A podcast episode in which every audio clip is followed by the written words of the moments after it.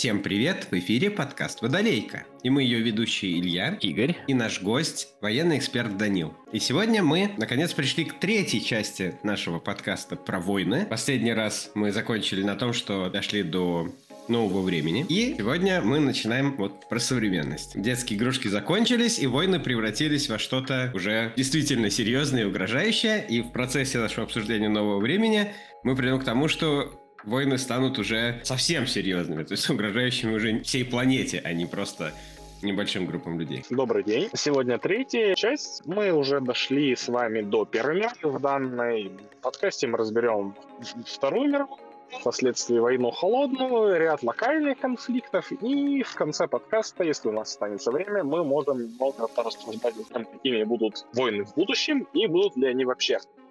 Что ж, Сейчас мы начнем э, с такой войны, которая, думаю, многим из вас будет знакома. Вторая мировая война. Почему она важна? Все потому, что вся предыдущая история войн, которые были до Второй мировой войны, они шли по такому процессу, что государственная власть во всех странах, во всех участниках конфликта, она с каждым разом, с, с каждой новой войной, с каждым прошедшим столетием становилось все сильнее и сильнее. И именно усиление государства, усиление центральной власти государства привело к тому, что случилась Вторая мировая война в том виде, в котором она вошла в нашу современную историю. Ведь только централизованному государству, только государству, которое контролирует все сферы жизни общества, ну, можно шире сказать, государству тоталитарному, такими, например, был и Советский Союз, и гитлеровская Германия, и даже самые демократические страны, участвующие в этом военном конфликте,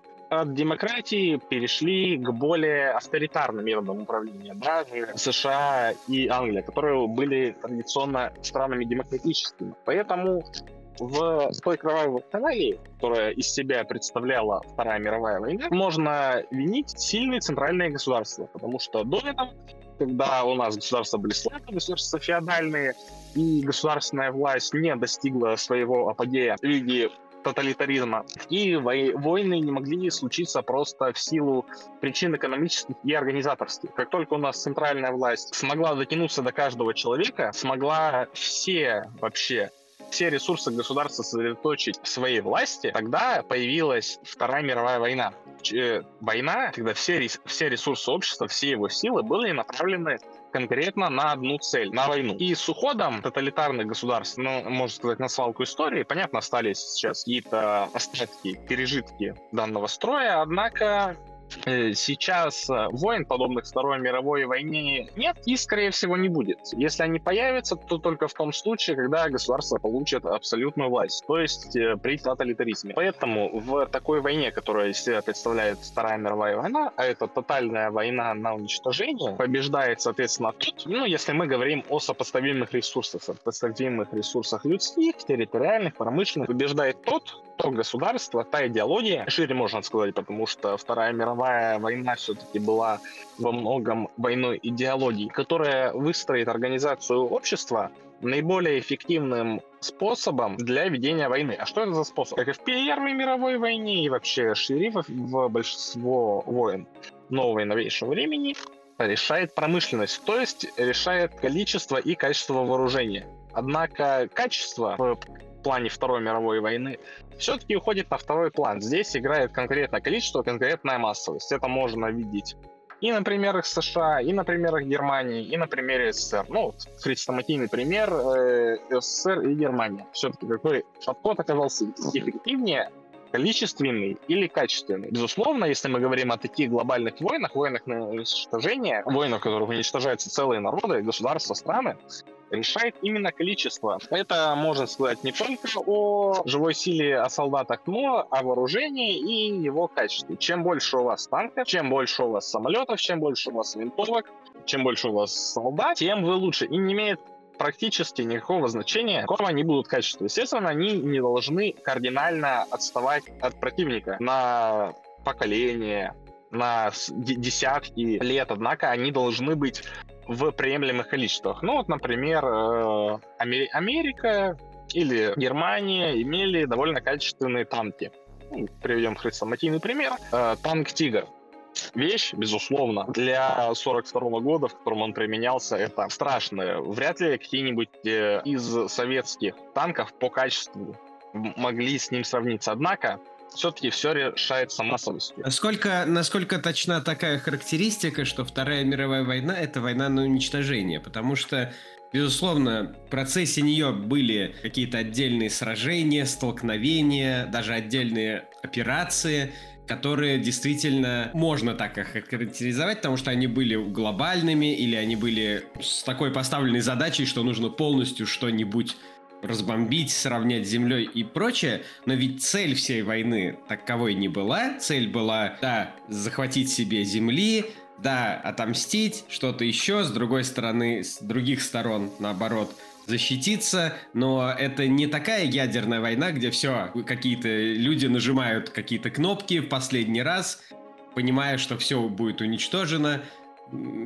Мне кажется, что это какой-то достаточно... Как бы это ни казалось странно относительно такой вот глобальной войны, как Вторая мировая война, называть ее войной на уничтожение, для нас, конечно, с уровня обычного человека, количество жертв, количество и раненых, и убитых, и разрушенных, э, допустим, построек, городов и прочее, кажется невероятно большим, но с точки зрения стран и народов это, по-моему, очень большое преувеличение. То, что некоторые генералы с обеих, из, не то что с обеих, с разных сторон, мы говорим не только о Великой Отечественной, а вообще о всей Второй мировой войне, бросали солдат пачками, чуть ли тут не разминировали поле таким образом, просто бросают туда солдат пачками, и в том числе необученных солдат, а крестьян. Это привело к большому количеству жертв, но это в какой-то степени не проблема даже самой войны как таковой, это проблема лично конкретно некомпетентных военных руководителей. Я думаю, вряд ли соглашусь, потому что, да, это была, безусловно, это была война на уничтожение. И уничтожить весь мир в тогдашних технических возможностях смысла не было. Если бы тогда было ядерное оружие, если бы тогда было оружие бактериологическое какое-нибудь, химическое, и его применение было бы оправдано, оно бы применялось. Собственно, мы вот видим на примере оружия ядерного. Если оно было, оно применялось. Соответственно, люди использовали все имеющиеся средства, подчеркиваю, вообще все, если они были эффективными, для того, чтобы уничтожить в первую очередь противника. Химическое оружие применялось в Первой мировой войне, что мы обсуждали в прошлом выпуске подкаста.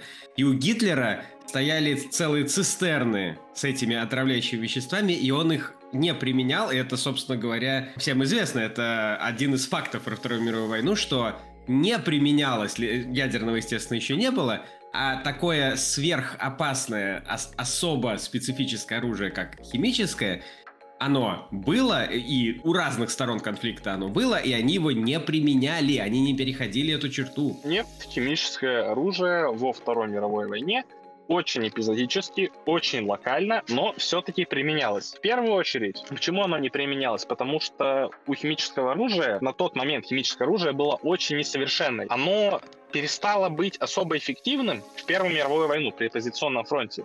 Просто химическое оружие, оно, если мы говорим о Второй мировой войне, не количество результата и усилий затраченных, оно не сопоставлялось. То есть, если у нас Первая мировая война, это в, большинстве своем позиционный фронт. Если у нас Вторая мировая война, это война танковая, где танки не на тактическом уровне, не решали тактические задачи, как в Первой мировой войне, а уже стратегические. Это война маневренная, где очень редко э, были бои были бои за какие-то такие позиционные бои, в длительном плане за какое-то пространство. Плюс возможности промышленности возросли, все уже были морально готовы к химическому оружию. Личный состав уже был обучен, личный состав мирного и военного времени он был обучен, как этому противостоять. Были противогазы, то есть э, насыщение их было большое, плюс имелись складские резервы, скопленные за мирное время. Поэтому применение химического оружия и сами способы его применения по сравнению с Первой мировой войной не особо улучшились. Поэтому оно, это оружие было во многом устаревшее, неэффективное и не отвечающее стратегическим задачам. Я уверен, если бы Вторая мировая война приобрела бы стратегическом плане такой же характер, как и Первая мировая, коалиционным фронтом, то оно бы тоже применялось. В любом случае, те технологии применения химического оружия, которые не сильно далеко шагнули от э, Первой мировой войны, они не отвечали. То есть защита, э, противогазы, которых успели понаделать, большое количество не были в наличии. Если можем вспомнить, э, большинство немецких солдат было оснащено противогазами. Это, если кто-нибудь э, видел немецкого солдата, ну, может быть, в фильмах, то там такая вытянутая железная рифленая банка, обычно крепившиеся сзади, это вот противогаз. То есть э, вряд ли можно сказать то, что химическое оружие не применялось массово из-за каких-то гуманистических целей. Это скорее чисто практическое. Поэтому я думаю то, что Первую, Вторую мировую войну можно назвать войной на уничтожение, потому что старались уничтожить теми методами, которые были эффективны. Посмотрим например, на Францию. Если это была война на уничтожение, то почему Францию не сравняли с землей? Война на уничтожение была мерой необходимой. Если бы этого не диктовали стратегические условия, то войны на уничтожение бы не было. Вот во Франции, конкретно у Гитлера, учился Блицкрик. Блицкрик под собой не, пред... не предполагает войну на уничтожение. Войной на уничтожение она стала уже впоследствии в ходе развития. Э, если мы так посудим, то война на уничтожение, в принципе, невыгодна ни побежденным, ни победителям. То есть, э, если мы хотим захватить землю, какое-то пространство, это перестало быть актуально веке это к 15-16. То есть в современном мире территории, просто выжженная земля, пускай даже и плодородная, э, вряд ли как-то поможет государству. Поэтому ни для кого, абсолютно ни для одной страны, ни для защищающихся, ни, обороня... ни для обороняющихся война на уничтожение невыгодна. И если у нас получится сделать эту войну как можно бескровнее, как можно быстрее сделать этот военный конфликт, как можно целее захватить страну, то это будет лучше абсолютно для всех. Поэтому так и старались. Вот во Франции произошло так. Они смогли ее захватить целенькой, невредименькой и практически бескровно. Если мы говорим, э, ну, конечно, потери были большие, однако по сравнению с Восточным фронтом не идет ни в какое сравнение. Война на уничтожение — это вещь необходимая.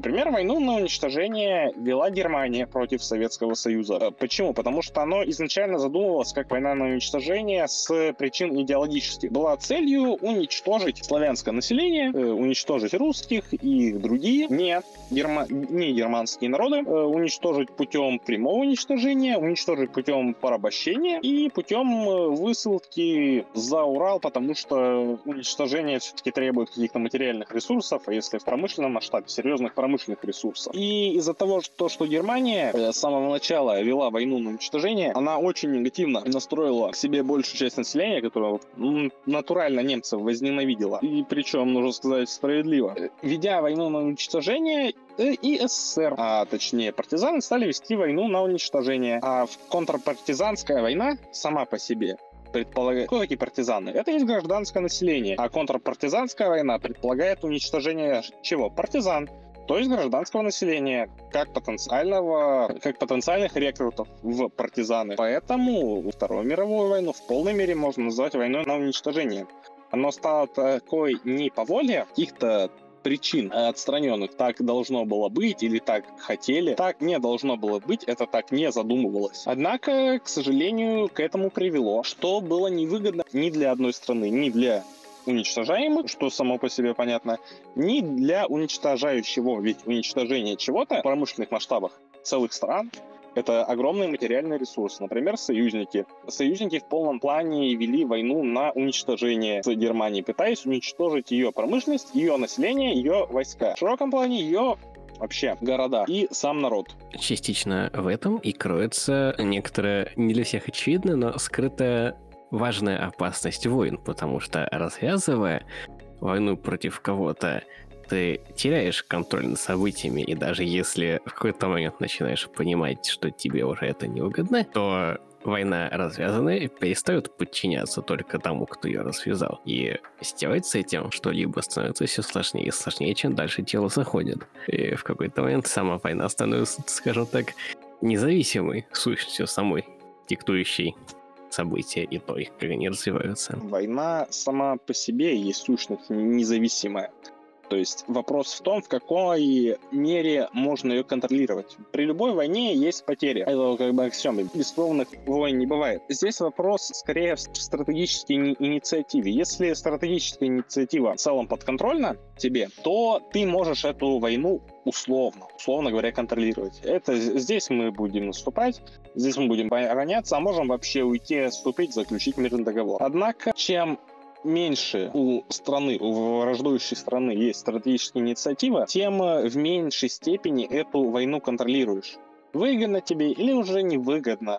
Вопрос это десятый. Развязывая войну, нужно понимать, то, что в любом случае она может выйти из-под контроля. Это уже все зависит от конкретных материальных ресурсов и военных действий. Понятно, если у нас имеется какой-то локальный конфликт низкой интенсивности со страной вооруженной силы и экономика, которая меньше твоего в 20, 30, 40 раз, этот конфликт в целом можно контролировать. А если уже стороны плюс-минус сравнялись по стратегической инициативе, или, не дай бог, она пришла к противнику, контроль над э, ситуацией и в целом над военными действиями постепенно улетучивается. Чем больше сила, тем больше контроль. По мере того, как сила пропадает, пропадает и контроль. Да, понятно, что история, само собой, не имеет сослагательного наклонения, но все-таки любопытно, если бы показать некоторым зачинщикам некоторых войн прошлого, то как все будет развиваться впоследствии. Захотели бы они на самом деле делать то, что они сделали, уже не факт. На самом деле хочется отметить то, что если показывать результаты войн и то, к чему они вообще привели, то большинство из тех, кто в данных войнах проиграет, они ее вести будут вряд ли. Если показать какому-нибудь, например, Гитлеру, к чему все это бы перешло, и привело впоследствии, я думаю, вряд ли бы он стал нападать на Советский Союз. То же самое можно сказать и о других военных конфликтах на всю историю если показать агрессору, который впоследствии потерпел поражение, то к чему это приведет, агрессии не будет. Однако это уже что-то прям совсем из области фантастики и вряд ли когда-нибудь будет осуществимо. Но такое слагательное наклонение в принципе невозможно не потому, что технически невозможно сообщить, а потому что за этим следовала бы целая гора условностей. Если ты сообщил Гитлеру о том, чем закончилась война, значит, что, у тебя есть машина времени, тогда бы Гитлер захватил твою машину времени и начал бы войну, но уже с применением машины времени, условно говоря. Я думаю, то, что данная тема будет темой отдельного подкаста про путешествие во времени, и я думаю, вряд ли ее стоит затрагивать здесь, в истории военных конфликтов. Это не была тема про машину времени, это была тема про то, что если сообщить убежденному в своей правоте человеку, что его действия приведут к чему-то плохому, он просто перестроит свой план действий, он вряд ли от него откажет. Я думаю, это все-таки вопрос э, доверия к каким-либо знаниям.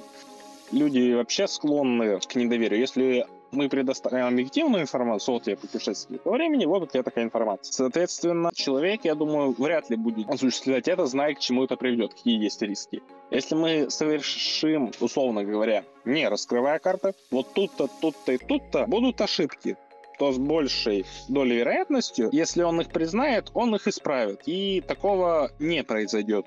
Ну, например, военного поражения.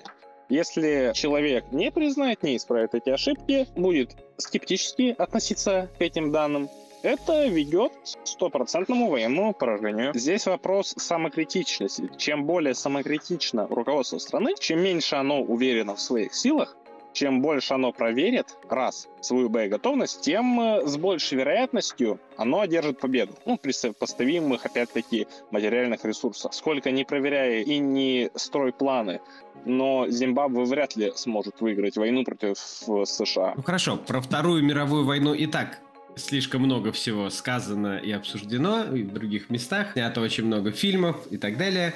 Но вот после нее началось нечто и вовсе невиданное. Началась такая война, которую даже пришлось назвать специальным словом, а именно холодная война. Я так понимаю, что это был какой-то первый случай. До этого холодной войны никогда не было в таком масштабе, чтобы ее пришлось выделять в отдельное явление. Безусловно, такие холодные войны были. Были соседи, с которыми были обостренные не очень хорошие отношения. Обычно эти давние, времен средних веков. То есть люди были где-то не в ладах. Или вот, например, у нас есть два княжества, которые испокон веков воевали и не очень любят друг друга. Вот у нас есть княжество третье, в котором умирает местный феодал. У этого феодала два сына, два сына борются за власть, и каждый из них э, в борьбе привлекает войско со стороны других княжеств. Вот это, условно говоря, да, такое было в истории, было давно. И единственное, что это отличает, это масштаб. Потому что холодная война — это без преувеличения война мировая. Можно назвать ее Третьей мировой войной, которая не перешла в фазу. Однако холодная война не была бескровной в привычном понимании. Холодная война велась методами гибридными, методами гибридных войн. Есть гибридная односторонняя война, есть гибридная война двухсторонняя. Сейчас поясню немного про эти термины. Если гибридная война односторонняя, это, например, какую-то страну, для примера возьмем Вьетнам, в интервенции в этой стране непосредственно участвует одна из действующих сторон холодной войны, это СССР и США. Вот США непосредственно участвуют. Там имеется ее войска, ее военные, ее граждане, и она открыто это признает. Вот мы участвуем. С другой же стороны, войска Витконга, которых нету официальных войск СССР, понятно, есть различные специалисты, иногда применяются летчики, но это не носит какой-то массовый подавляющий характер. То есть война это гибридная, с одной стороны официально вот США, а с другой стороны Северный Вьетнам поддерживаемый и ограниченно применяемый в боях с Советским Союзом. А есть двухсторонняя гибридная война, когда имеется какая-то страна, в нее с обоих сторон военные советники отправляются, инструктора, тренера, поток оружия, боеприпасов. И эта война, холодная война, можно назвать ее Третьей мировой войной, велась, по сути дела, руками не тех, кто ее затеял, а тех, кто стал ее невольными жертвами. Как и война Вторая мировая, война Третья мировая, ну, шире, 20 век, есть век каких-то идеологий. И эти идеологии довольно мощно могут запропаганди... запропагандировать население. И, шире говоря, военные или элиты общества, или, что чаще всего, и на что это чаще всего опирается, на низы общества, ну, например, коммунизм, вряд ли можно увидеть большое количество сторонников коммунизма в элите каких-либо стран, если они уже не находятся во власти. Поэтому получилось так, то, что ведущие экономики мира, и в военном плане, я имею в виду, СССР и США, имеют свою сферу влияния. Как они ее контролируют, это другой вопрос. Методом э, силы или все-таки строя обмен на взаимовыгодных связях, это уже все детали. Вот имеется сфера влияний стран. Ну, это вот, если мы приведем аналогию, вот как космос. Вот есть звезда у нас, и звезда притягивает какие-то там пыль, кусочки камня, астероиды. Также тут какие-то экономики более мелких стран входят в сферу влияния более крупных стран и становятся зависимыми. Также и в военное время. Почему вообще случилась холодная война? Почему она не переросла в Третью мировую войну? Если до этого были такого рода непримиримые противоречия, то при большом вероятности вспихивала бы война.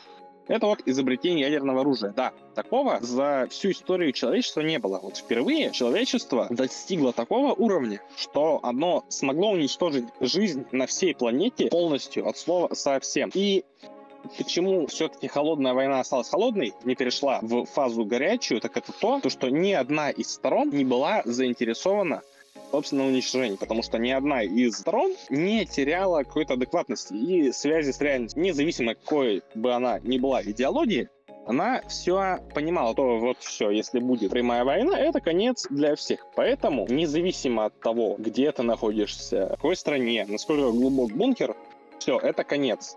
Не выживет в случае этой войны вообще никто.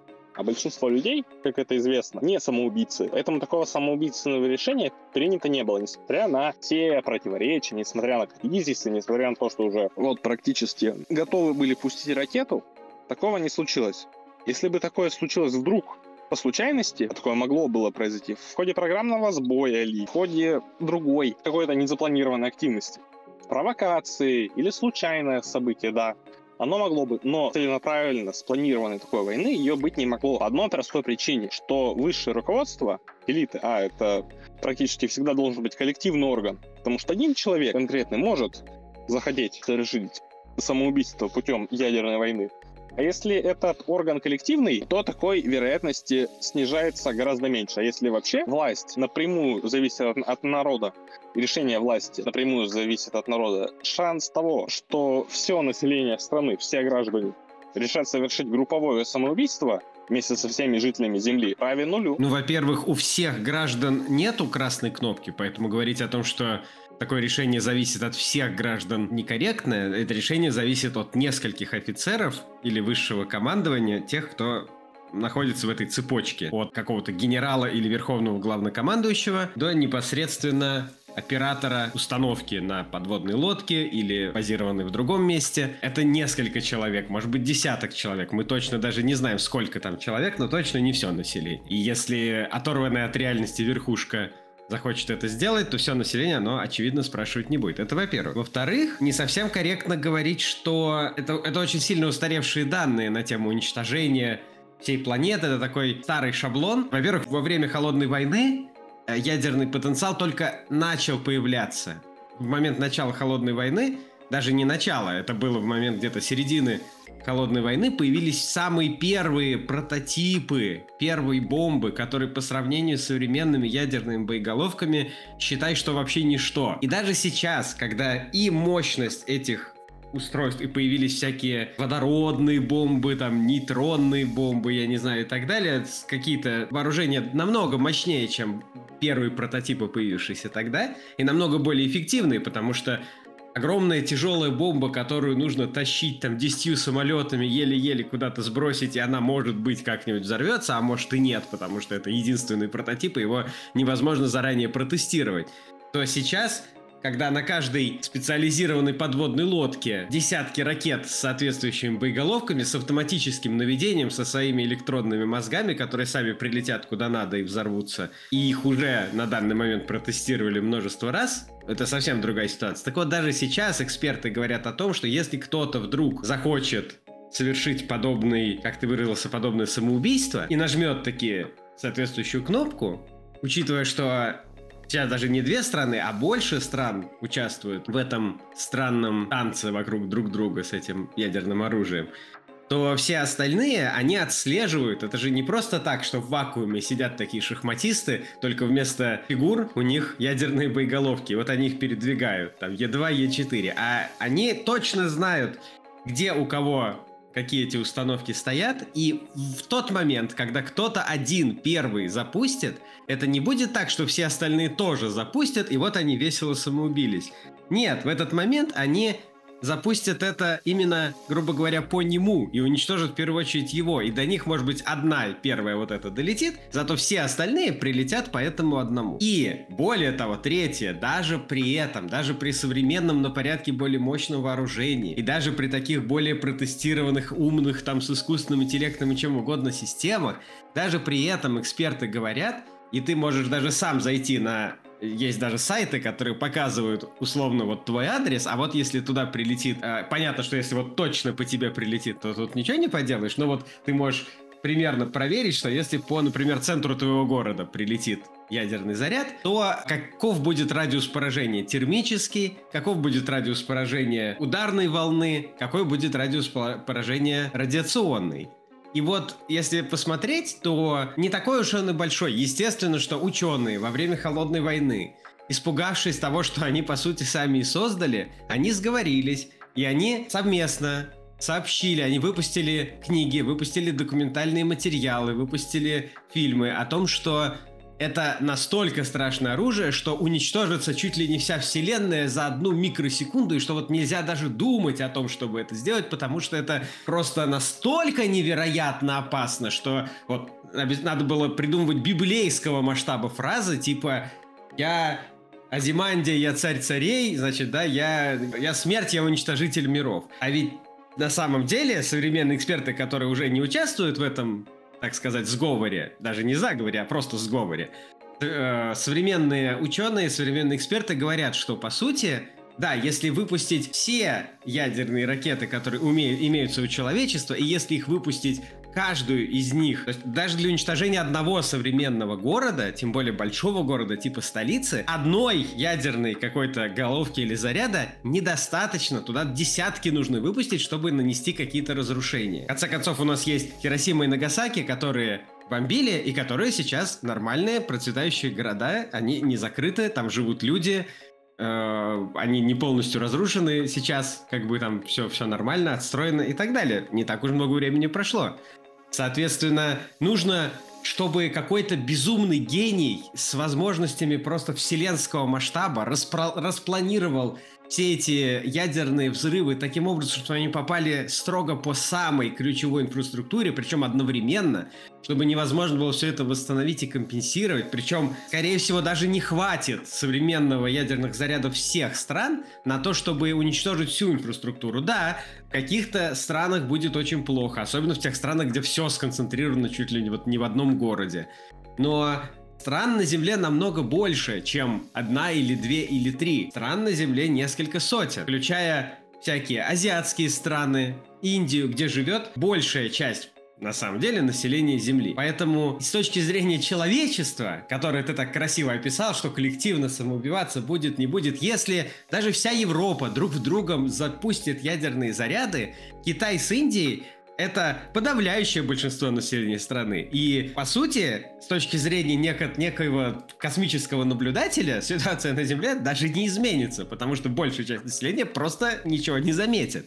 Но понятно, что и по Китаю можно чем-то... Опять же, попробуй разбомбить весь Китай, гигантскую территорию. Или всю Россию. Или даже всю Америку. Это гигантские территории. Ни у кого нет уч- учитывая все сдерживающие, ограничивающие договоры, все эти сдержки и противовесы, ни у кого физически нет. Я думаю, что на Земле даже нет столько плутония, чтобы можно, ну, урана, то есть, да, чтобы можно было все это уничтожить и, и уничтожить вот все узловые точки инфраструктуры во всех этих гигантских странах. Поэтому, по большому счету, если ядерная война все-таки начнется, скорее всего, будет это очень обидный пшик, потому что кто-то один будет очень долго молиться своим богам, очень долго сидеть в своем убежище и, наконец, решится и нажмет какую-то кнопку и будет думать, что вот, я принес апокалипсис в мир, я просто всадник, я вестник, я, наконец, решу мировые проблемы, я решу, решил человечество, как бы. А в итоге одна несчастная головка прилетит куда-нибудь ее там собьют на подлете, после чего этого, того, кто это все затеял,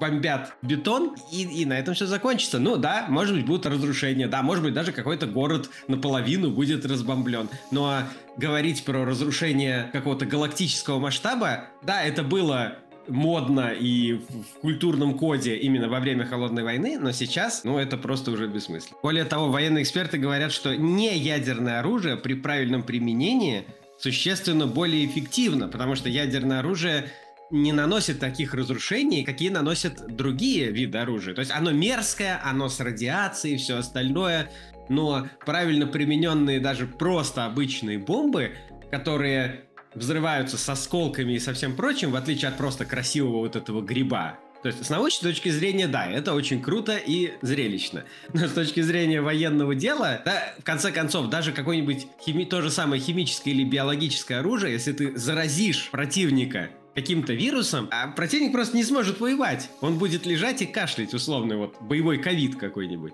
По сравнению с этим ядерное оружие, которое красиво и эффектно взорвет этот, этот гриб, после чего ты, тот, кто его запустил, станешь однозначной мишенью для всего мира мгновенно, через 2 секунды, потому что уж зачем весь мир следит и куда направлены все камеры, так это на твою установку, запускающую ядерную ракету. А вот какой-нибудь незаметный конвертик с боевым ковидом, никто не знает, откуда он пришел и что он сделает. Никто не знает, как его лечить. Никто... Даже восстановление берешь, просто строишь новые дома, берешь там против радиации, хорошо что-то огородил, ограничил.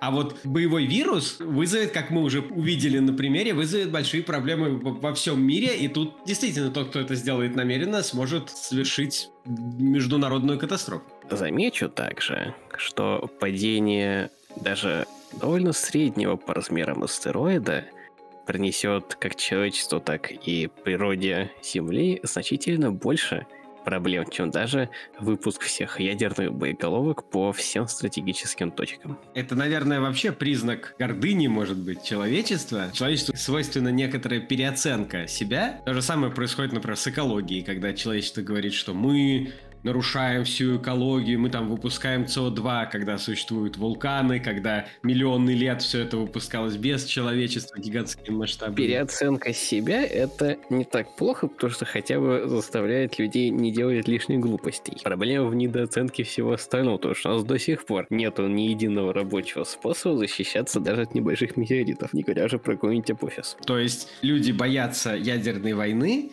бояться, что кто-то на кого-то нападет, но при этом того, что в абсолютно любой момент совершенно непредсказуемо, ну, в какой-то степени хорошо предсказуемо, есть какие-то способы астрономические и так далее, но тем не менее, если оно появится на каком-то расстоянии, хорошо, оно может быть предсказуемо, что через некоторое время на Землю что-то упадет, но толку-то от этого. В этом плане интересно, что эта ситуация описана в фильме «Don't Look Up», «Не смотрите наверх». Угу. И фильм использовал это как раз как метафору климатическую климатических проблем, глобального потепления и так далее. Но вот как раз глобальное потепление не является настолько неожиданной вещью, потому что оно происходит в течение тысяч, сотен тысяч миллионов лет, а вот метеорит, как раз буквально метеорит, если бы это не было метафорой, то тогда бы этот фильм был бы намного более точным. Потому что если у нас действительно появится в небе метеорит или комета, которая вот летит на нас, и мы видим, что она летит на нас точно по траектории, то вот с этим мы ничего не сможем сделать. В отличие от климата, который настолько медленный и настолько это такой специфический момент, много факторов, разное влияние, разные там индустрии и все прочего, и за миллионы лет можно там и адаптироваться и прочее. А вот летящий метеорит, ты с ним действительно ничего не сделаешь. Поэтому, если фильм не смотри, наверх был бы буквальным, а не метафорическим, то если так его воспринимать, то тогда действительно возникает вопрос, а что в такой ситуации делать? Как, как справляться с этим метеоритом? Вот что действительно страшно, а не сравнение со всякими войнами поправлю твою терминологию, астероид это то, что летит, метеор это то, что падает, а метеорит то, что упало уже.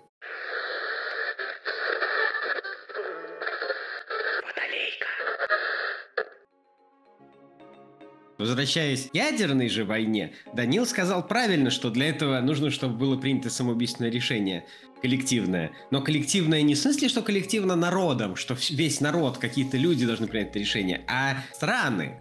Именно все страны одновременно которые имеют ядерный потенциал, Америка, Китай, Россия, Индия и с десяток других стран помельче, которые имеют ядерное вооружение, должны одновременно зачем-то принять самоубийственное решение все одновременно запустить эти заряды, и желательно, чтобы они при этом еще и договорились между собой, так, чтобы попасть в разные точки тоже одновременно, и не сбивать заряды друг друга, для того, чтобы все это взорвалось одновременно и нарушило одновременно всю инфраструктуру, которую нужно нарушить, и тогда это приведет тоже вряд ли к апокалипсису, но к очень масштабным разрушениям, да, безусловно.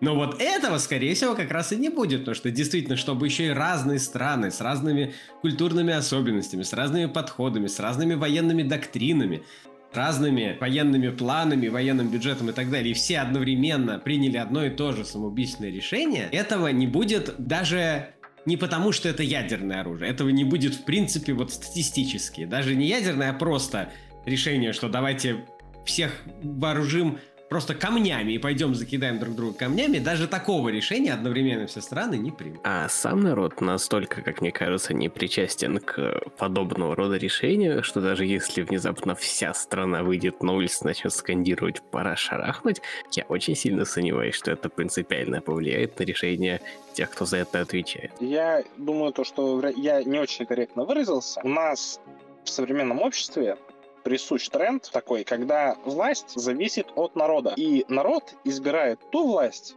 в большинстве случаев, в большинстве стран, и все страны к этому стремятся, и таких стран становится все больше, где народ и приводит к власти того человека, который удовлетворяет их каким-то интересам, которые они больш... ну, сами себе, например, внушили. Поэтому, если, то есть страны демократические, будем говорить шире. Это в какой стране такое происходит? Покажи мне такую страну, я немедленно туда перееду. Например, есть много таких стран. Да. Ну вот, например, Соединенные Штаты Америки. Там как-то старается политика опирается первую очередь на граждан, и граждане имеют прямое влияние на политику. И если большинство граждан примет решение, ну, это может быть негласное решение, проголосовать за кого-то кандидата, который обещает то-то, то-то и то-то. Очень интересный пример, учитывая, что Соединенные Штаты Америки это как раз страна, где нет прямых президентских выборов, где президентов выдвигают уже на уровне штата, а не на уровне отдельного человека. То есть, да, сам человек может выдвинуться, но сами выборы происходят уже косвенно. И последние, я не, не знаю всю историю Соединенных Штатов, но последние, скажем так, десяток президентов, про каждого из них есть такое количество компромата, такое количество историй про то, как они там хитро оплачивали свои избирательные кампании, про то, как они не должны были быть президентами, но стали, один там актер какой-то непонятный. Другой вообще все считают, что дурачок, третий и вовсе в один дома снимался, четвертому уже на пенсию пора лет 50 как. Все эти люди даже близко не являются кандидатами от народа, даже близко. Но все-таки американское общество может влиять на политику. И если большинство американского общества будет настроение, что этот конкретный президент им не устраивает, они его поменяют. Такое американская история уже случалось. Поэтому общество имеет влияние на, на политику. Ну, шире, народ имеет влияние на политику. Если народ имеет влияние на политику и на политиков, ну, то есть имеет влияние непосредственно на тех, кто применяет решения, он будет избирать тех, кто олицетворяет их интересы. А если человек будет говорить, вот если я приду к власти, вот я всех разбомблю, каменный век, уничтожу весь мир ядерными оружиями, ядерным оружием и конвенциональным оружием, я думаю, большинство населения, народ такого президента не изберет. Тема демократии в том, что разрыв, разрыв дистанция между абстрактными интересами народа, которые прописывают политики в своих предвыборных программах, обещаниях и так далее, и конкретными ежеминутными политическими решениями настолько большой, что вся система имеет крайне мало смысла, потому что представь себе, что выбранный тобой президент или губернатор или мэр города, по сути, даже вот даже на таком уровне, максимум, может быть, староста деревни еще да, но вот выше староста деревни уже нет. Вот все, кто какой-то любой чиновник выше старосты деревни принимает какое-то решение конкретное. Он говорит, вот к дому Данила ведет асфальтовая дорога, которая уже 20 лет как надо чинить, а мы давайте не будем выделять бюджет на ее починку, а наоборот ее разрушим, чтобы Данил не смог вообще выбраться из своего дома где-нибудь глубоко в Сибири, чтобы до ближайшего магазина он добирался на оленях. И Данил говорит, как так, в смысле, я же голосовал за этого мэра, за этого губернатора, Э, он же говорил, что будет благоустраивать жизнь граждан. А мэр говорит, а, и Данил ему это прям говорит на прямой линии, типа, еще, где ты благоустраиваешь мою жизнь? Он говорит, я благоустраиваю, я просто распределяю ресурсы, ты, да, ты тоже гражданин, но ты живешь в такой глубокой Сибири, что э, чтобы тебя благоустроить, это нужно слишком, вот, ну, так неудобно. Короче, мы приняли решение. В общем, обойдешься без дороги. Будешь ездить на оленях. Что не так? И что делает дальше Данилу? Проголосовать за другого? Ну так, Данил, подожди пять лет до следующих выборов проголосуй за другого политика, у которого что будет написано в предыдущей программе? То же самое. Я буду благоустраивать жизнь горожан. Таким образом, да, теоретически, за счет общих процессов в обществе, может быть, лет через 200 все это как-то выровняется так, что действительно твою дорогу наконец построят. Но только тебе уже будет без разницы. Вот только вчера вышла серия, седьмая серия сериала Hello Tomorrow, Здравствуй завтра от Apple TV, а, где была такая фраза, там возмущающиеся покупатели, которых облапошили продавцы недвижимости на Луне, они, они говорят, им точнее говорят, что, ну, подождите, запуск откладывается, потому что на самом деле у нас всего этого тут не существует, мы вас обманываем, запуск откладывается, ну что такое, подождите 2-3 месяца. И один из горожан, возмущающийся, говорит, 2-3 месяца, через 2-3 месяца у меня может быть карцинома. Я, то есть я помру вообще через 2-3 месяца. Для меня это большой срок для одного человека. Для какого-то абстрактного общества для какого-то глобального понятия, конструкта, что вот народ, the people, как это по-английски называется, может быть 200 лет это не срок. Но для обычного человека даже 2-3 месяца это большой срок. А уж выборы, которые происходят раз там в 5 лет, а не все выборы вот так происходят напрямую, потом там происходят какие-нибудь дополнительные да, выборы каких-то сенаторов, каких-то там представителей туда-сюда, депутатов. Это все супер сложно, там еще не так просто разобраться. Поэтому твое личное влияние в любой стране из таких крупных, о которых мы знаем, как у них устроена политика, они сделали все для того, чтобы твое влияние было сведено просто к микрону, к незаметной величине. Оно как бы есть, ты прям идешь и, и пишешь на этой бумажке что-то, но это не имеет значения. Даже если ты выберешь другого политика, это не сменит всю государственную машину. Это не сменит всю систему. Это не сменит весь этот процесс. И поэтому твоя личная конкретная проблема твоей дорогой в Сибири, она решена может не быть никогда или будет решена через 200 лет. А уж не говоря про ядерные, ядерную войну, которая вот начинается прямо сейчас, и вот кто-то уже готов нажать на красную кнопку, иди проголосуй против него. Удачи. Здесь мы все-таки, я думаю, вряд ли можно называть сравнение корректно с дорогой ядерной бомбой. Почему? Потому что если мне разломали дорогу, конкретно вот если я живу где-то один в Сибири, в своем частном доме это касается только меня. Ядерная же война касается 100% населения страны. Ну, 99, ну, кроме каких-нибудь, не знаю, тех, кто живет один дома в Сибири. Это касается всех. У нас в основном население городское, и в основном живет в городах крупных. И, понятно, это касается населения крупных городов, то есть порядка 70%, насколько я помню. Соответственно, порядка 70% населения это непосредственно касается. И суть в чем? Что мы сейчас ожидаем? При каком политическом режиме шанс начала ядерной войны, первого начала ядерной войны, ниже? Как говорил, по-моему, товарищ Кеннеди, да, демократия несовершенна, Однако, если мы говорим о ядерной войне, то шанс ее начала гораздо выше у какой-нибудь диктатуры, где у власти один человек, у которого нету связи, ни который не может, опять, у которого нету тормозов ни со стороны общества, ни со стороны какого-нибудь парламента, ни со стороны его ближайших представителей. Вот диктатура. Классическая такая махровая. Вот у такой диктатуры имеется большой шанс начала ядерного, ядерного войны. Например, вот Северная Корея насколько это мы можем видеть. И если э, конкретно вот диктатор, конкретно Ким Чен Ын, например, решит совершить коллективное самоубийство всех граждан Северной Кореи, и он нажмет на красную кнопку, об этом, конечно, судить рано, но с высокой долей вероятностью ядерная ракета, какая бы там она ни была, одна единственная, будет все-таки пущена. Долетит она до Америки или до Японии, взорвется ли она или упадет где-нибудь в море по пути, это вопрос спорный. Однако, если такое решение будет принято, вот лично товарищем Ким Чен Ына, оно с высокой долей вероятности будет исполнено. Если мы говорим о демократических странах, где, во-первых, у президента очень ограниченные полномочия, даже, например, вспомнить того же Трампа, если мы берем примеры США, у него там с Конгрессом были довольно натянутые отношения. И в целом, если общество может реально сменить президента, реально выбирать, а ведь каждый практически каждый президент хочет сохранить свою власть. Почему? Вот вся шире политическая элита всегда хочет сохраниться у руля. Никому не нравится, когда их меняют. А если ядерная война будет, и даже она не, привлек, не повлечет какие-то последствия, терминальное уничтожение всей планеты, но она повлечет серьезные экономические последствия, то данная война, она не начнется. Поэтому Демокра... Да, ты прав, говорил Кеннеди, демократия несовершенна. Но демократия не начинает ядерной войны. Шанс того, что демократия начнет ядерную войну, близится к нулю. В этом есть доля истины, но я бы уточнил, что, как мне кажется, по немного по другой причине такая разница не по причине того, что демократия такая хорошая, и в ней нельзя начать ядерную войну. Причина немножко, как мне кажется, в другом. А демократия и диктатура очень схожи в том, что в обоих, ну, современные, те, которые мы наблюдаем в реальности, реальная диктатура и реальная демократия очень похожи в том плане, что в обоих случаях у нас есть группа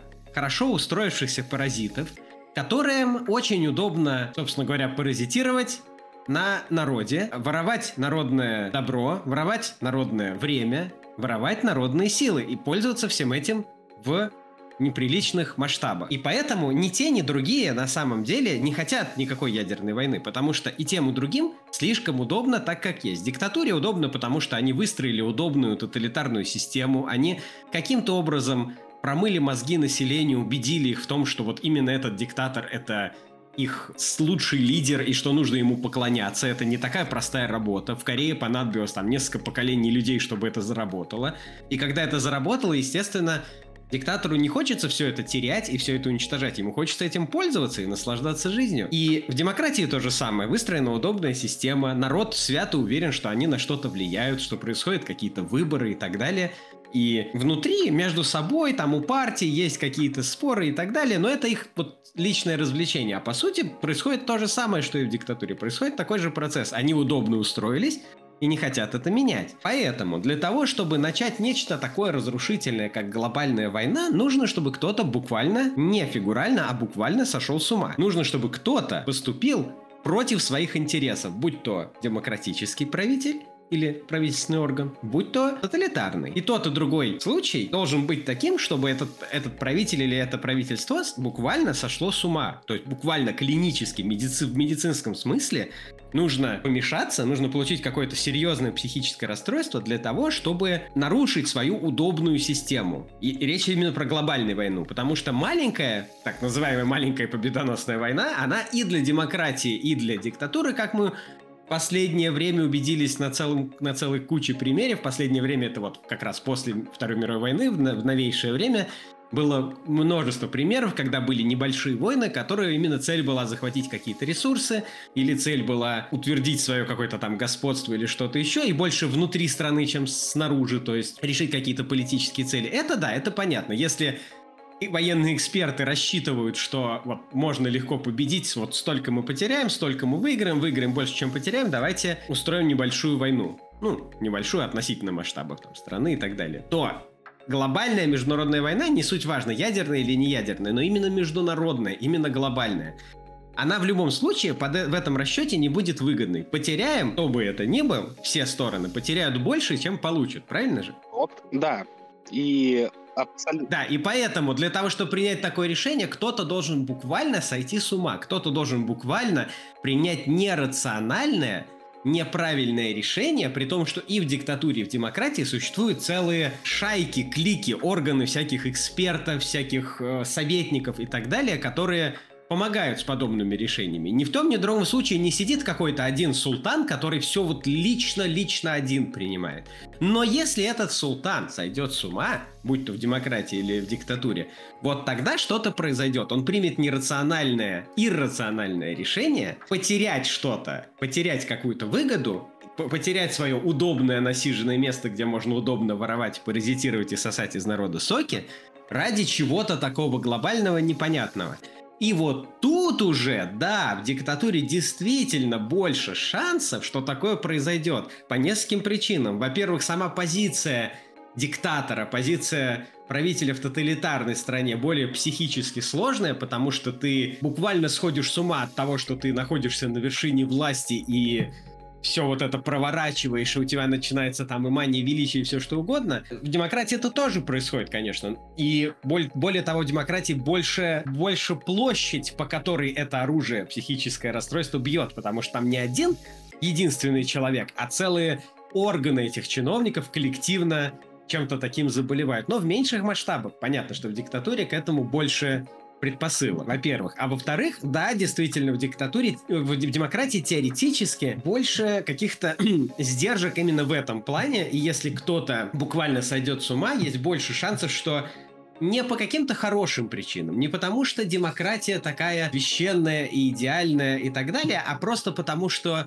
грызня за трон, грызня за за место у кормушки происходит с такой интенсивностью в нормальной демократии, что того, кто показал признаки психического заболевания, очень быстро съедят. Ему не дадут успеть нажать на эту кнопку, потому что вот его, то, что его тя- палец будет тянуться к этой кнопке, тут же используют как компромат. Тут же скажут, давайте срочно сделаем там импичмент или что-то и выберем вот нас, а не их, Потому что, вот видите, они тянутся к красной кнопке. А, ну, диктатора, соответственно, тоже можно убрать, но другими способами. Обычно это военные, которые их сносят, или что-то подобное. И по тем же причинам, если диктатор тянется к красной кнопке, тоже придут военные, его снесут. Просто это будет происходить менее прозрачно, и теоретически диктатору проще закрыться в каком-то таком помещении, где его никто не видит, и э, ему проще саккумулировать э, силы так, чтобы только он мог один нажать на эту кнопку, и не было там большой какой-то цепочки и так далее. Поэтому по чисто таким маленьким бытовым причинам и из-за именно конкретных психических отклонений в этом плане, да, у диктатуры чуть больше шансов, но если честно, я не думаю, что у диктатуры прям настолько уж принципиально, потому что из того, исходя из того, что я описал, все очень похоже, и там разница на самом деле минимальная. То есть, если повезет, то да, в диктатуре это кто-то заметит, и вот противоборствующие силы сразу сожрут такого человека, показавшего слабость, потому что это дикие джунгли.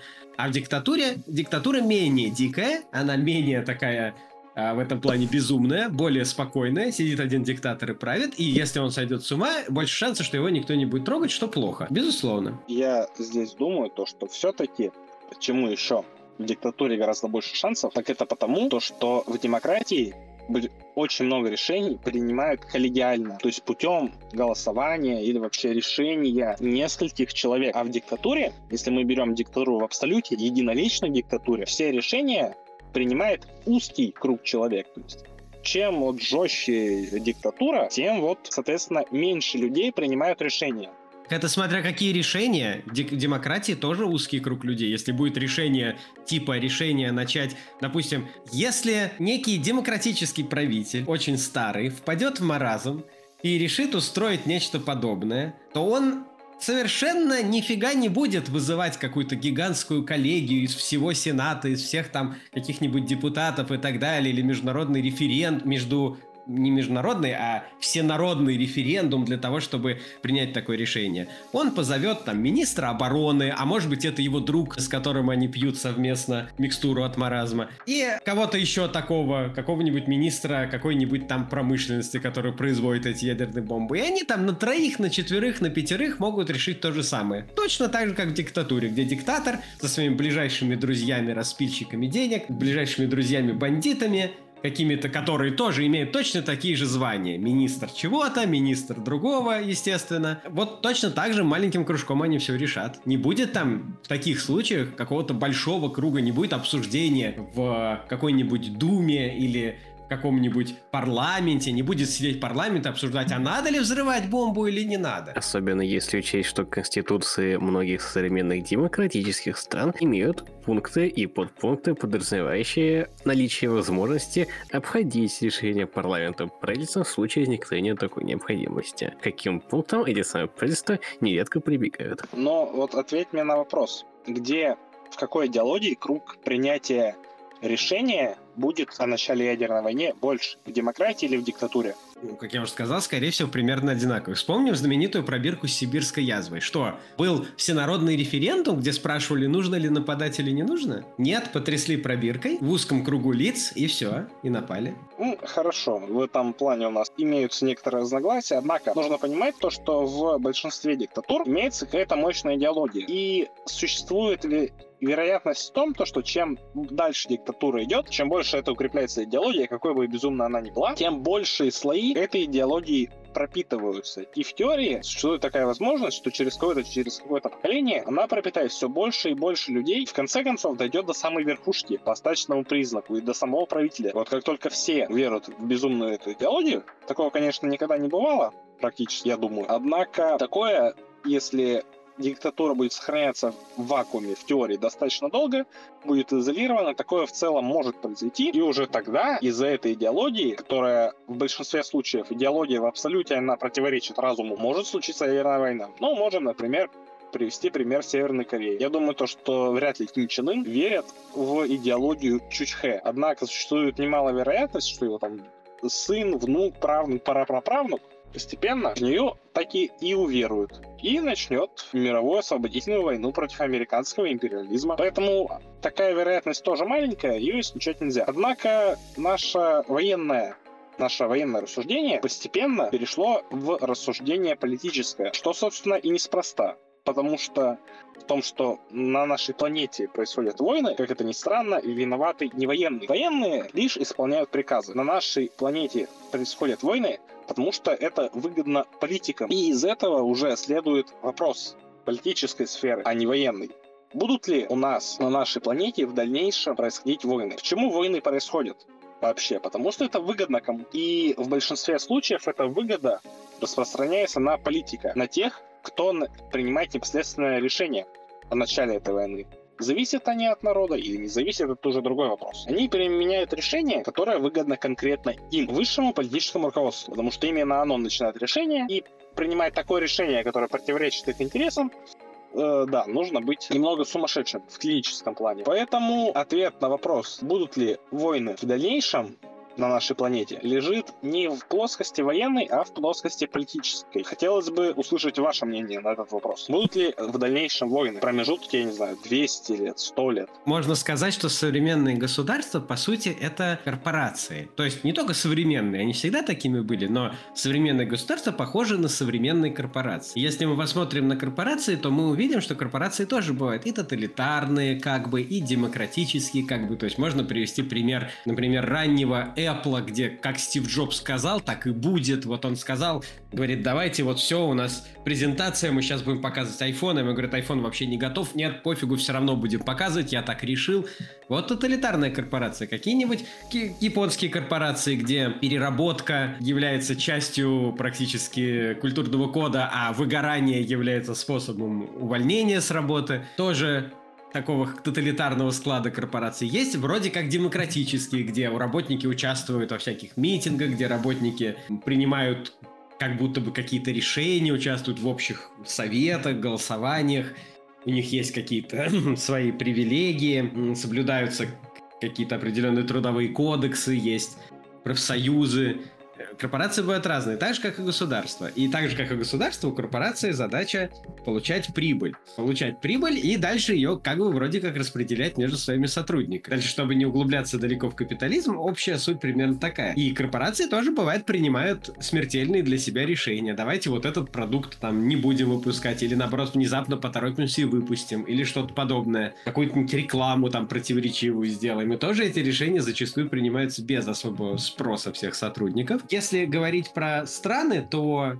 в какой-то момент страны договорились, чтобы избежание дальнейших военных конфликтов большого масштаба, какие-то устоявшиеся на тот момент границы стран больше меняться не должны, даже если страны не очень этим довольны. Был создан ООН и так далее. Но в связи с последними событиями на момент записи подкаста есть ощущение, что этот договор может перестать быть актуальным, и страны могут снова начать хотеть передел, передела своих границ. Вот как ты считаешь, может ли такое быть? Может ли вот глобальный договор после Второй мировой войны э, прекратить свое существование, и что страны снова начнут глобальный передел своих границ? Я думаю, нет. Это было не на основе того, что все договорились, подписались, какую-то бумажку или соглашение ратифицировали, нет. До ООН была Ла Лига наций, в которой тоже все договаривались, уважать суверенитет друг друга, но все это было Филькина грамота. В основе глобального мира мира во всем мире должны стоять не просто какие-то документы, которые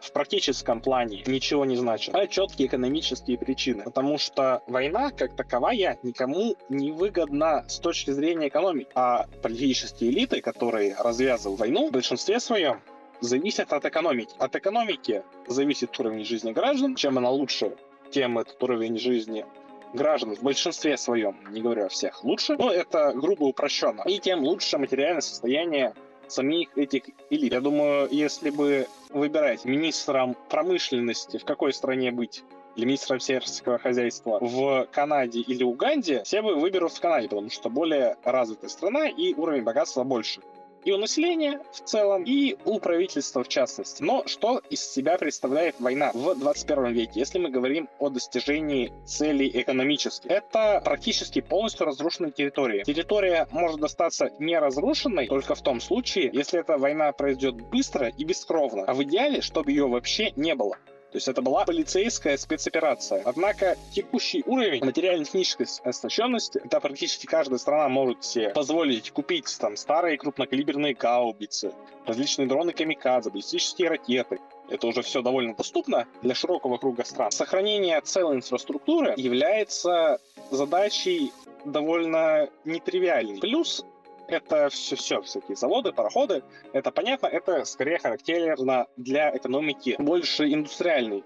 А сейчас в современном мире у нас экономика постиндустриальна, где захватнические войны, они уже совс... даже в индустриальной экономике они стали невыгодны, а в постиндустриальной экономике они стали вы... невыгодны тем более.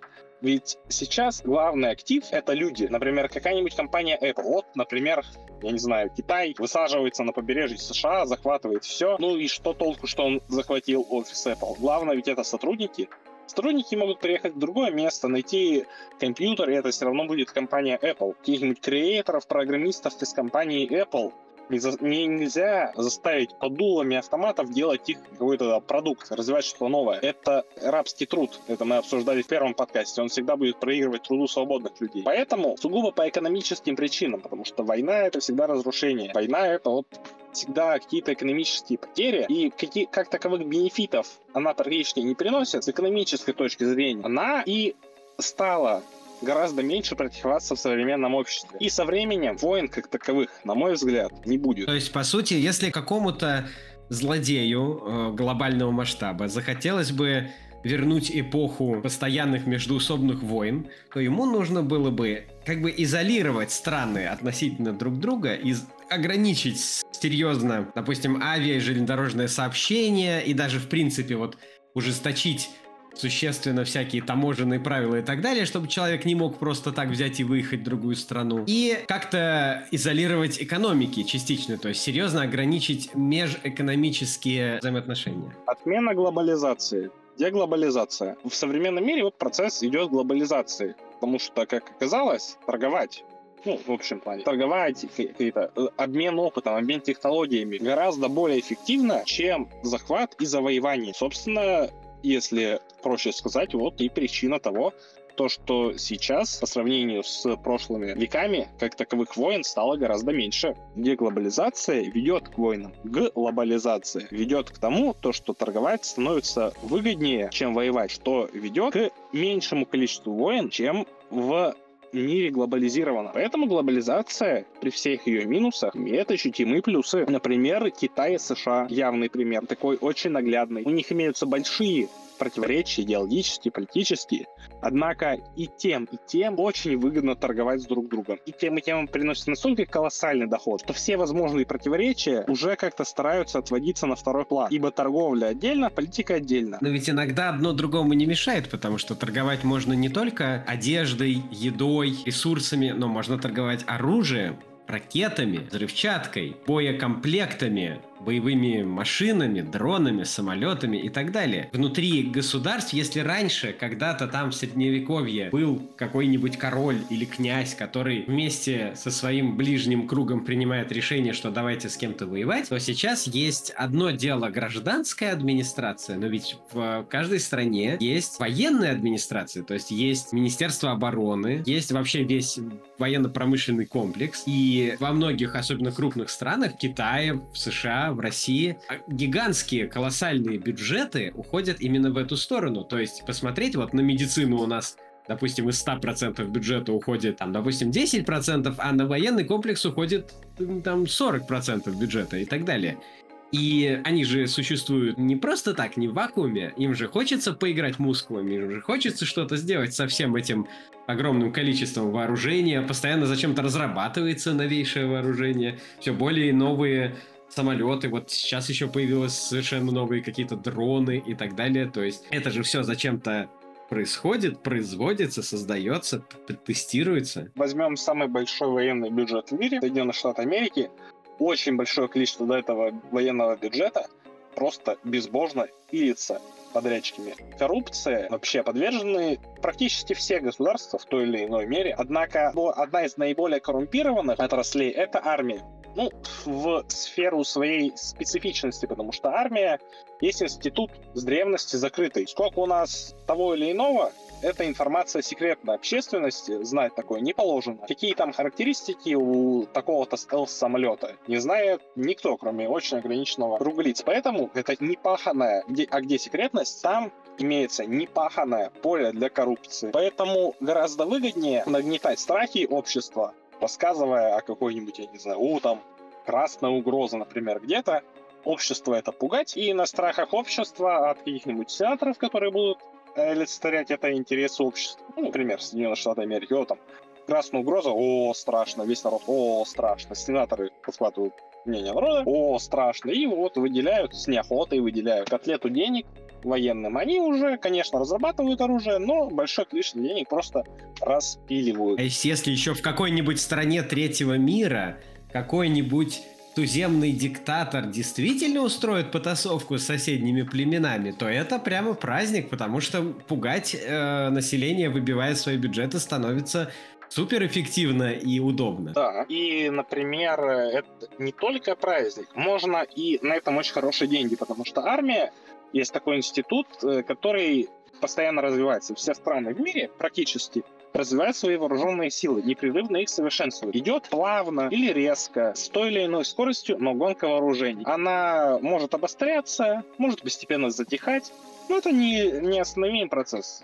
Вооружение становится лучше, современнее, точнее, мощнее, и нужно же девать куда-то старое вооружение. Поэтому для большинства стран какой-то там локальный замес где-нибудь на окраине является непаханным полем для, во-первых, для испытаний нового вооружения, а во-вторых, утилизации старого. Зачем нам держать какой-нибудь там старый танк или истребитель? Мы все равно воевать на нем не будем. Давайте мы лучше им отдадим. Такое было и испокон веков, такое сохраняется и до момента сегодняшнего. То есть, например, есть была Ирано-Иракская война, в которой с обоих сторон разные страны, честно говоря, в каком-то произвольном порядке обеим воюющим сторонам, причем там некоторые страны и, и члены НАТО имеются, которые поставляли им старое вооружение, и на этом неплохо наживались. США, Англия. Так что, например, ста- старые самолеты и части новейшего вооружения. Так что да, локальный замес где-то на окраине будет выгоден оружейному лобби. То есть получается, что из, из части уклада жизни, из какого-то культурного кода, из основной религии, основного занятия военный комплекс превратился во что-то очень странное. Вот у Ильфа и Петрова был такой персонаж под названием Голубой воришка, который ворует, но стесняется. И здесь получается такая штука, что формально все против войны, технически она никому не выгодна в плане вот в целом в экономике, но конкретно военному комплексу очень выгодно, если, ну, как минимум про нее рассказывать, про эту войну, что где-то что-то происходит, нагнетать, раздувать, а, может быть, даже немножко поджигать какие-то небольшие локальные конфликты, но при этом как бы стесняюсь, при этом как бы говоря, что ну мы сами-то вроде бы особо не участвуем, или мы, мы, мы не хотим участвовать, мы должны как-то подготовиться, а вдруг на нас тоже нападут, поэтому надо выделить бюджет, или мы, допустим, будем помогать какой-то из сторон, смотрите, как там люди страдают, или что-то еще. Вообще, сейчас, учитывая новые продвижения в плане космических технологий, мне кажется, что идеальным вариантом для военных комплексов стран всего мира было бы принять такой глобальный план типа картельного сговора под названием «Новые Звездные войны». Как бы это выглядело? Они бы сказали, мы полетим на, допустим, Луну, на Марс, куда-нибудь, построим там базу человеческую и Дальше мы объявим, на самом деле этого не будет, но мы всем объявим, нарисуем сейчас такие технологии, вообще в реальном времени все можно нарисовать, никто не заметит там нейросети, все прочее, нарисуем, что там есть некие инопланетяне, которые хотят на нас напасть. И мы будем каждый день транслировать, что а вот инопланетяне заявили, что они уже готовятся полететь на Землю, а вот инопланетяне собирают свой там корабль, чтобы напасть на Землю и так далее. Земляне, все наши вот граждане, с которых мы кормимся, все равно этого не проверят, что там происходит на Луне или на Марсе. А мы будем, не трогая друг друга, чтобы не портить наши сложные международные торговые отношения, пилить военные бюджеты как не в себя, потому что ну как же там же опасные инопланетяне. Да, я уверен, то, что ты описал, конечно, во многом фантазийный сценарий, но я уверен, что ты описал мечту практически всех представителей военно-промышленного комплекса и военной элиты на планете Земля. Да, все бы мечтали так делать. Однако, к сожалению, у враждебных инопланетян и тут то, на что может сосредоточиться человечество, на какую-то внешнюю угрозу, ее нет. Поэтому ее пытаются или выдумывать, или раздувать. Однако, как это в теории должно решаться? Нужно понимать то, что ресурсы государства не есть что-то ограни... не есть что-то безграничное. Они, как правило, ограничены, и в большинстве стран очень ограничены. И если мы берем какие-нибудь, например, сенаторы, ну, как это должно работать, по крайней мере, в теории. Демократия не идеальна, повторяю, но лучше ничего пока что не придумали. Если у нас имеются какие-то сенаторы, и у сенаторов есть какой-то бюджет, они решают направить только-то на оборонку, только-то на школы и больницы, то сенаторы, их избрание, они вы должны выбирать баланс. Нужно направить сколько-нибудь на оборонку, чтобы как-нибудь никто-то не распла... чтобы с ними расплатились. И сколько-то на социальную сферу. И если, например, вот у нас какое-нибудь текущее правительство решило то, что мы не будем деньги на военную сферу отправлять, сохраним там все на 90% к чертовой матери, а все направим на социальную сферу, то граждане увидят это и увидят свое реальное изменение качества жизни. Конечно, часть средств попилят, но их жизнь улучшится, причем очень заметно. Станет на, на больше школ, больниц, все это отреставрирует, реконструирует, построит хорошие дороги, заменяет водопровод, и граждане скажут, вот это хорошо жить нам теперь, и они с большей долей вероятности переизберут данное правительство. Ну, так в теории должно работать. Конечно, это расстроит военно-промышленный комплекс. Очень расстроит. Однако влияние в нормальных странах, и нужно стремиться к тому, чтобы влияние граждан было выше, чем влияние какой-либо, какой-то либо ни было финансово-промышленной элиты.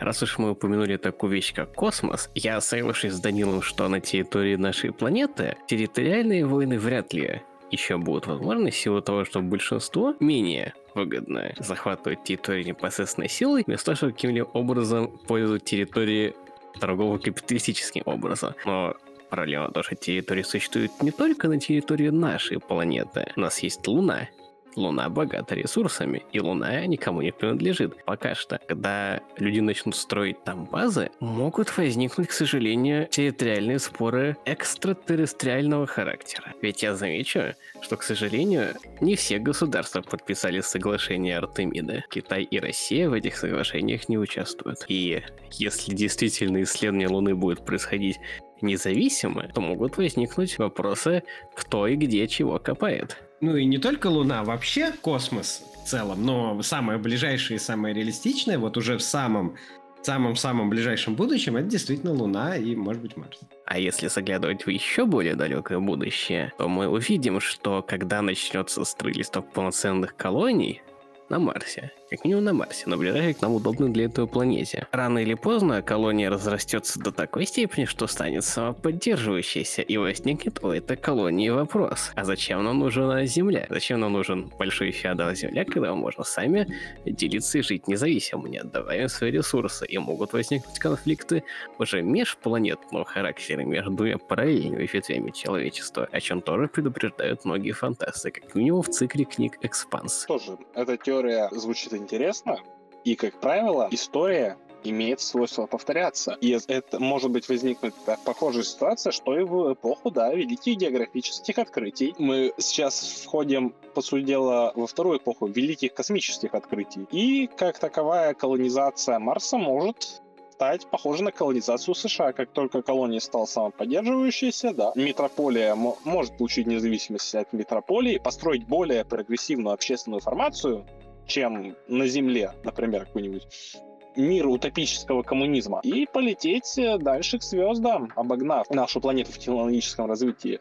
Это очень интересная тема и, вероятно, для отдельного подкаста. А на сегодняшний момент я прощаюсь с вами. Хорошо, на этом мы заканчиваем наш цикл подкастов «Войны», потому что мы дошли до современности и заглянули в будущее. Удачи и оставайтесь в безопасности. Всем пока. Всем, Всем пока. пока.